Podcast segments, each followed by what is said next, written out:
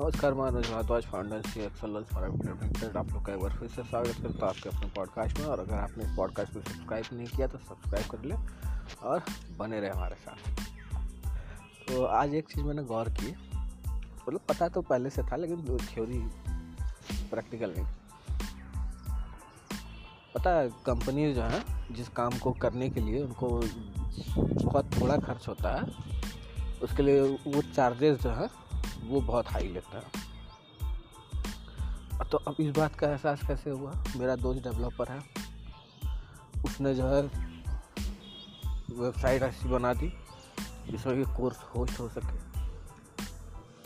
खर्च मुझे सिर्फ़ होस्टिंग का लगा। और वो भी अच्छी प्रीमियम होस्टिंग बना ली है।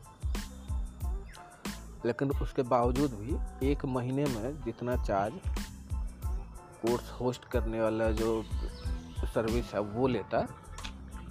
उतने मुझे पूरे साल का हो गया।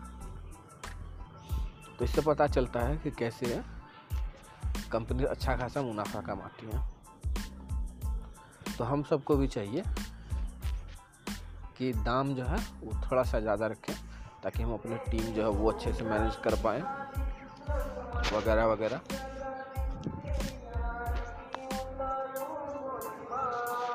और ये जो भजन आप सुन रहे हैं, मैं बड़ा परेशान हूँ इससे। क्यों? मुझे कोर्सेज बनाने हैं, ये लोग बनाने नहीं देंगे। तो सबका अपना एजेंडा उनका एजेंडा है कि हम पूजा कर रहे हैं।